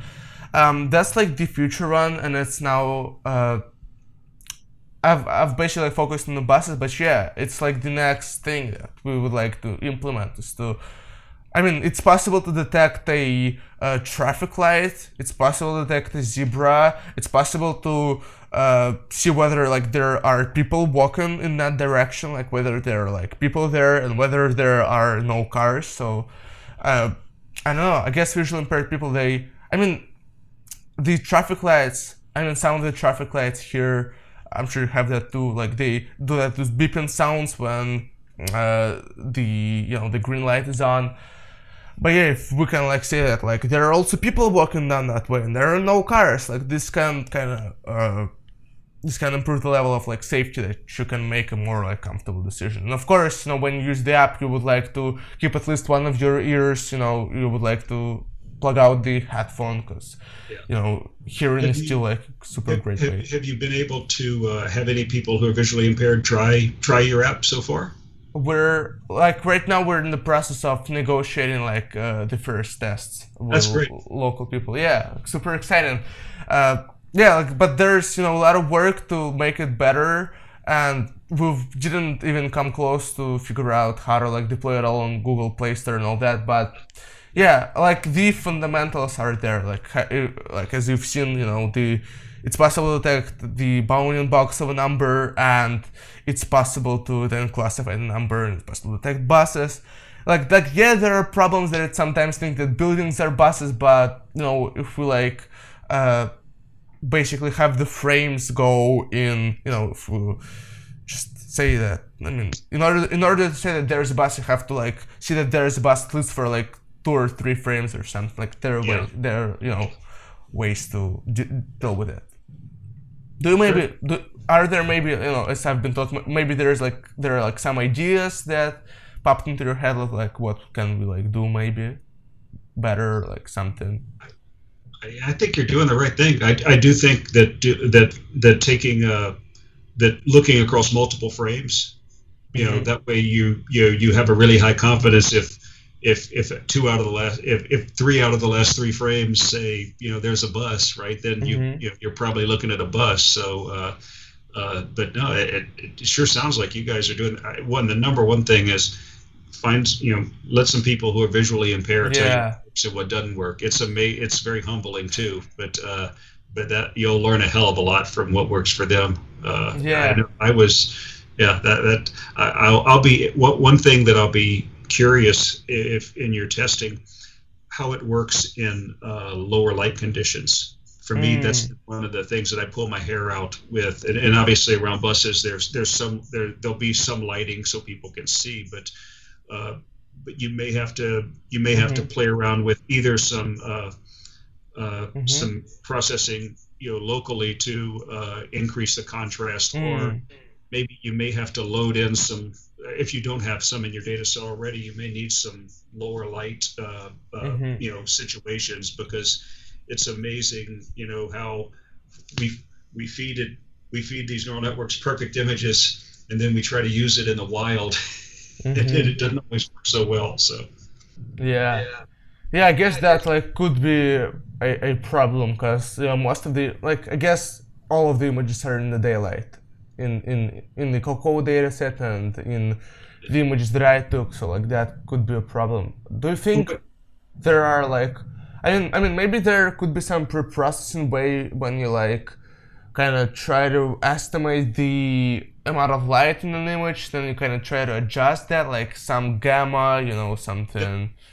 You could definitely you could definitely look at the overall intensity of the image, right, and use mm-hmm. that as a and and raise it or lower it. But uh, mm-hmm. you might also try, uh, you know, just take some some of your test images and uh, and reduce the intensity. You know, you know, just you do it in an editor mm. even just for test to, to and just just to see that might, you know, that again uh, the it just seems like uh, the all the training images that I found were like perfect images and. Mm-hmm I'm not recognizing perfect images. So that'll be I'll be curious how that goes for you. Yeah, I mean, I'm basically I'm I'm, I'm already like using your script to uh, mirror the images. So like that helps, and I guess uh, I could try to like take that next level and do some more data uh, augmentation. Um, and also have the, huh? You must. Sir? You must stay pretty busy between school and programming and your podcast. This takes a lot of time. Oh god. Uh, I'm not doing that well at school. I'm I'm I'm I'm kind of checked out. I mean, I'm I'm I'm coming there, and I'm, but most of the times I'm just doing enough to pass. It's it's it's not the funniest thing, you know. And it's fun to hang out, hang out with, hang out with with like friends and all that. But you know, to be honest, um, I'm not the best student ever. Just you know, you know, I'll I'll probably be a pretty good student. Like I, I can I can learn things, but when it's something I like don't care about, it's I'm I'm I'm really not the best student.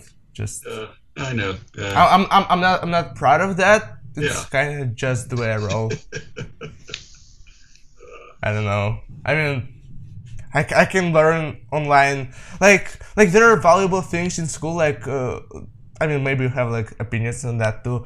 Like socialize and you know some teachers in some subjects they're like super interesting and like useful and some things they're maybe super great and useful for other people that may not work all that well for me so i'm just trying to do what works for me and so- sometimes it works sometimes it doesn't sometimes i fail exams and I have to redo them. Like recently that happened, but uh, most of the time, you know, I'm, I'm I'm learning about myself and learning what works for me, and yeah. like, yeah, it's that's that's life, man. No, I, uh, I, I, I, I, the ability to now go online mm-hmm. and watch you know, not one, but like one of 20 YouTube videos about any topic you want to learn is amazing. Mm-hmm. I, to me, I still can't imagine learning you know learning literature and or learning you know grammar and stuff like that. Mm. that that's that's just the man that's just boring stuff but yeah me it was but gotta have it to be able to function but yeah learning that online would be would I, I guess it would be just about as boring online as it is but man for so many things the like math or science the the visualizations are so much better than what you can get out of a book i i i i, I I, I, I, I'm just amazed at what uh, at the quality mm-hmm. that people produce, you know, online about any topic yeah. you want to learn. So. Uh, have you seen Three Blue One Brown YouTube channel? Yeah, yeah, yeah. It's, it's super. Next level. It, it, it is so well done. No, I, I, I've seen, an, I've watched a number of their videos. I think uh, uh, Sentdex is that his name? Yeah, uh, yeah, yeah, Sentdex. Yeah, yeah, yeah man alive, he is he's prolific. I can't imagine. And, and Siraj, right? He he has yeah. some videos out there too. Uh, the the quality. I mean, one you don't mm-hmm. doesn't take a lot to produce a video these days, but it still takes somebody who's willing to put in the time to cover the material, and uh, it's, it's, it's super. Mm-hmm. Yeah, it really challenges. You know, it, you know, it's tough if you're a teacher today. You need to be as entertaining as a YouTube video. Yeah. Yeah. I, I don't know. I mean, I mean, I've had you know like real good teachers that like life changing teachers you know whom i like still have like great relationship like uh, they are you know not te- teaching my school anymore but we were like still you know we've like literally hang- hanged out like a week ago or something. And you know other teachers they're, they're like good. They may just not work for me as well or you know whatever. Yeah but the amount of stuff that you can learn on youtube again it's it, it all comes I'm, I'm sure like there there are you know people who go to school and you know when somebody tells them something it works for them like that's cool. And but yeah definitely like i would have like i don't know i wouldn't have like built an app or like learned anything at all like if it wasn't for like the internet. Like i wonder um when you were like starting out programming and like 99 you know obviously you know there weren't much sentdexes and three blue one browns and Sirajes back, th- back then. Well what was it like you know, uh, it, it, was you you learn you. I mean, there there wasn't videos, all that, right? You learn from you. You when I was lucky, I got to learn from some really smart mm-hmm. senior people, right? And you know, and it's about you know learning from your mistakes all the time. Yeah, we, you know, my I programmed and learned to program in C in the in the in the early '80s, and mm-hmm. uh, you know the the the nice thing was you know there was you had to learn you had to learn Unix and Unix was simple and you had mm-hmm. to learn C and it was in a little mm-hmm. white book by you know it was before ANSI C all right and and and and everything else you know you pretty much learn from uh, from somebody else so uh, uh, and and you know the one thing I laugh at the number of distractions that we have today while you're mm-hmm. trying to program or something you know you got two or three instant messengers you've got you know mm-hmm. a video chat you know a chat going. You've got you might have uh, you might have slack or skype or something like that. You know the one thing about you know programming when i started in, in college and all that you know about all you might get is an email. You know there, there's no instant messenger there's no cell phone there's no youtube. So uh, i don't know that we program a whole lot uh, a whole lot uh, faster. I felt like it was easier to concentrate but no uh, mm-hmm. today the ability to assimilate new languages or new or, or frameworks or whatever just you know from you know down you know watch the video click the link download it from git and and, and try it out. Just awesome. Yeah it, must have been like i don't know uh, yeah but about about the like distractions and yeah it's probably like it's probably like really true. You know, you you go on YouTube to learn something, and like there's in the recommendation bar, there's there there are, like some video, uh, you know, some some some entertainment and stuff. well, uh, that's it. I mean, everybody I know has Twitter open on one screen and and and the code open on the other screen, and you know the uh, the, the uh, it kind of breaks. It, well, you have to really you have to yeah. really learn how to concentrate in that environment.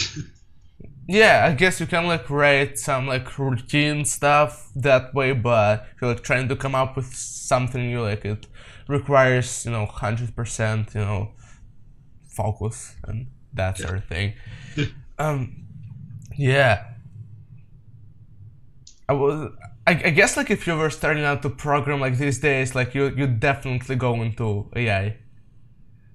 Yeah. You know, it's to me. Or to me, it's just a matter of mm. fi- follow what you're interested in, right, and mm-hmm. just jump in the deep end. You know, but to me, there's very, there, you know, I think that you know you could be a good programmer today and not know anything about AI, and, mm-hmm. and you know, but. Mm. But the type of problems that you can solve, it's just one more tool that you can mm-hmm. deploy. It is a really powerful tool. And I mm-hmm. think if you're not familiar with it, people tend to solve problems based on the the you know based on their past you know based on the tools they have available mm-hmm. and it's a hell of a tool not to be mm. not available so you know I, I think I think you know if you if, if you're starting a project or trying to solve a problem and you don't think well you know, could I trade? Could could this be solved by a neural network? I think you're kind of you're you're you're ignoring a, a large chunk of technology. Now that doesn't mean everything, right? Sometimes you just need logic, right? You don't need a neural network, but uh, but man alive, it's a powerful tool to be able to deploy and yeah. to be able to literally, you know, with some of the packages that are available today, it, man, it makes it easy. With just NumPy by itself, wow. Mm-hmm. I mean, you know, it, it just you you have I mean the amount of of of processing you can do with just NumPy is amazing, mm-hmm. right? With just a you know a couple of lines of code in Python. You you, you can literally write neural networks in yeah, NumPy. Exactly. Yeah, I've been doing that when I was like starting out. It's yep. It's it's it's it's, it's awesome. I don't know. Yeah, me and my friend actually, you know, like that's kind of where we, you know, get together, I guess. Like I do neural nets and he does like really really good stuff with algorithms like threads and he like really i mean we both i guess understand a little bit of each but you know really you know try to try to kind of as you were like saying you know uh like one quarter is not enough like like when a team comes together like the uh the level like the scope i don't know of things that they can accomplish like it just yeah. increases Different, tremendously yeah. Different. You get people trying to solve the problem from different angles, and yeah, it's it's uh, it can be real interesting to understand how somebody else sees it and, and how they solve. So. Mm-hmm. Uh, I mean, uh, I'm just wondering, like, what are the things that you like to do uh, outside of programming? Like, maybe you know some some funny stuff. I don't know. I love the outdoors. I, I have a boat. I love to go boating. We're mm. we're, we're not far from uh, the Puget Sound. Uh, got a four wheel drive, so I like to go out in my jeep and have fun. Uh, enjoy traveling. I have a, a, you know family, wife and two daughters, so we mm. do all kind of. We stay busy. I try to, you know, I I, I, I, it, I'm happy sitting behind a computer, but if I can close the computer, I'm happy to be out somewhere. So, uh, just just uh, outdoors or you know you know music or otherwise. So just mm-hmm. you know pretty much I, I, don't have any other big big hobby, but but I certainly enjoy being on the water and mm. or being on the trails. So uh, and you know it's also pretty fun to Uh, well, I, I love ethnic food. So, you know, mm. that's we live in an area that's got, God, you know, we got we have hundred. There must be between just because of Microsoft, there must be a hundred different ethnic ethnic restaurants around here. Mm. That man, you you never you you never uh, you never run out of uh, fun spicy food to eat. yeah, I I, lo- I love outdoors as well. You know, I I I, I uh, me and my friends like go camping from time to time, and also like as I've, I've shown you, like the outside, like uh, in summer there are a lot of you know places you can go here in terms of like nature. And and even in the winter like I've been recently like doing some skiing. Like like dune skiing here is, is pretty pretty great because you know basically everything is like covered with deep deep snow so you can like walk but you can ski and it's kind of nice. Yeah um you were mentioning that you like music like do you like playing play an instrument or? Oh not no i'm not i i like listening to I'm, ah, i i learned in uh, i learned in in elementary school that i'm not very musical. Tried to learn how to play but yeah no oh. uh but uh but no i'm i'm i'm i'm i'm happy to play music on my alexa. Oh. I mean why why not uh I can like sing like really, but I play the field just just you know something I learned over like YouTube and stuff. Not not great like not like great, but you know some Irish music, some bluegrass, some fun stuff. Yeah. Oh, that's fun. No, I, really I, nice. I try to learn how to play the guitar. I, I, I play the saxophone badly, oh. but uh, I try to learn how to play the guitar, and I just I, I learned from a guy, or my friend was teaching me, and he was real musical. I mean, and I, at that point, I realized. I mean, he could, you know, he could he he he, he had like perfect pitch or whatever they call it, but he could play pretty much any instrument. And at that mm. point, I realized this is a gift that I just don't have. mm. uh, yeah. But, uh, yeah. Uh, anyway. Yeah, I wonder, and and, and so uh, you've mentioned that you've been uh, that you've retired, right? uh, from companies and stuff. Partially, yeah, so, yeah, yeah. Till I get until I get too bored. and so, mm, like, what it's like, uh, like I guess, I guess it's kind of you know you have a lot of things to do and then suddenly you have not that much things to do or at least a thing that you like have to do or you still probably find you know things to do. It's it's it, it's nice to be able to have you know the last time i had this much free time i was in college. Oh. right? So uh, no it's it's nice to be able to do what you want to do to travel or or or you know geek out on a problem. So uh, it's uh, you know, it's pretty cool. But you, at some point, you also look at it and say, well, is you know, you want to keep you want to keep doing interesting stuff, right? Mm-hmm. And as long as it's interesting, that's that's nice. And and maybe and maybe you know. If you were like now, not like not necessarily like en- entering like some fields, but if you were like thinking of, um, I'm, I'm maybe like partially asking for myself. I don't know, like for fields that would be like exciting or like interesting. Like, do you like where would you I don't know look at or you know, what would you maybe you know things to work on, like not necessarily in AI or you know whatever. I to me, genetics is fascinating. What mm. they're doing with uh, with uh, gene editing and CRISPR, right? The ability, you know, t- there's a whole lot more that we need to understand about uh, about the genome. But they're starting to, you know, to literally be able to crack the crack the genome and edit it. That's to me, that's just mm-hmm. the, the genetics are just fascinating but you know the uh, almost any job to me you know ai is just a technology but mm-hmm. it, it's going to be applicable to just about any domain right? You know whether you're you know whether you're in sales or marketing or whatever right? So that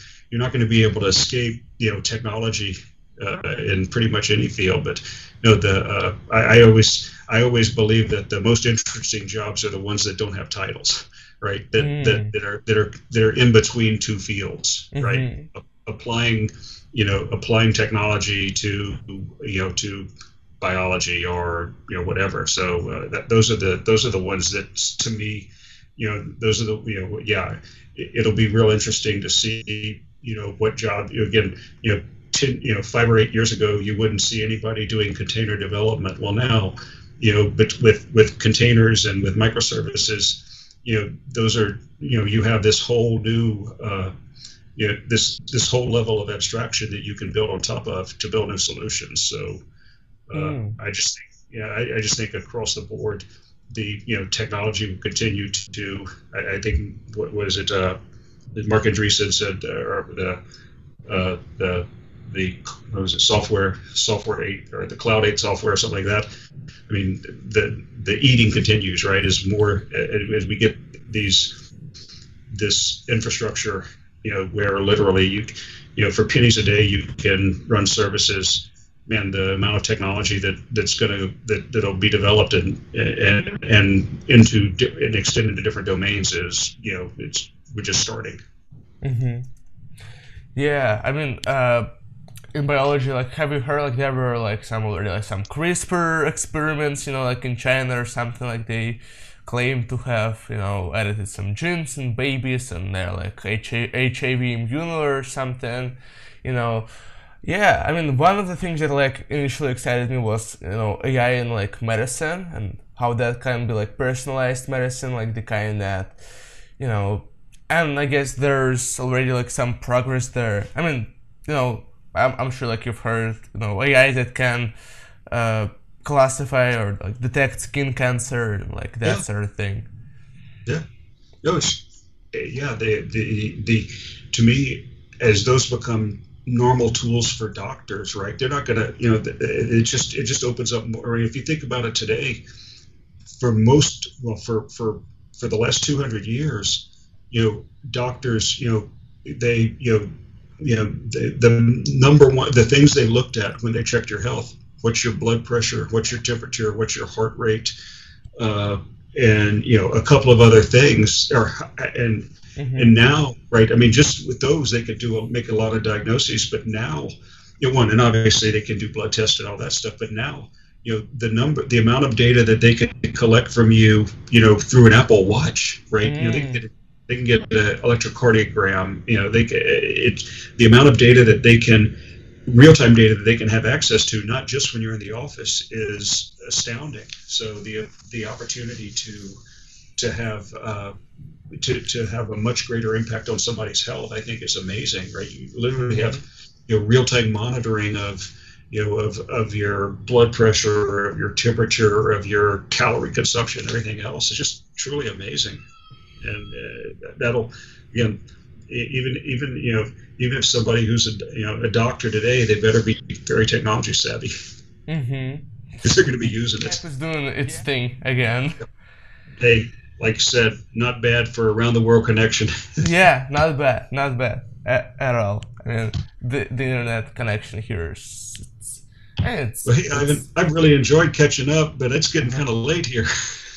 oh, yeah. I mean, and we're also hitting like two hours. Yeah, I guess we can wrap up here. You know, it's it's been it's been my pleasure. You know, we've talked about a lot of interesting things. I like shake your hands virtually, and uh, yeah, not bad for the internet connection. Sure. Yep. So yeah, I really really love doing this, man. Like, really appreciate you stopping by. Was, yeah, it was fun chatting after all this time exchanging Yeah. messages. I'm I'm excited to see the next iteration of your app. Yeah. Thank you, man. Like, we're we, we gotta do it again sometime. You know. All Good- right, good- good, good night. you. Yeah, All good right, have talking to you, Lars. Thanks for being here. Thanks for doing Sure. this. Bye bye. Uh. And good night.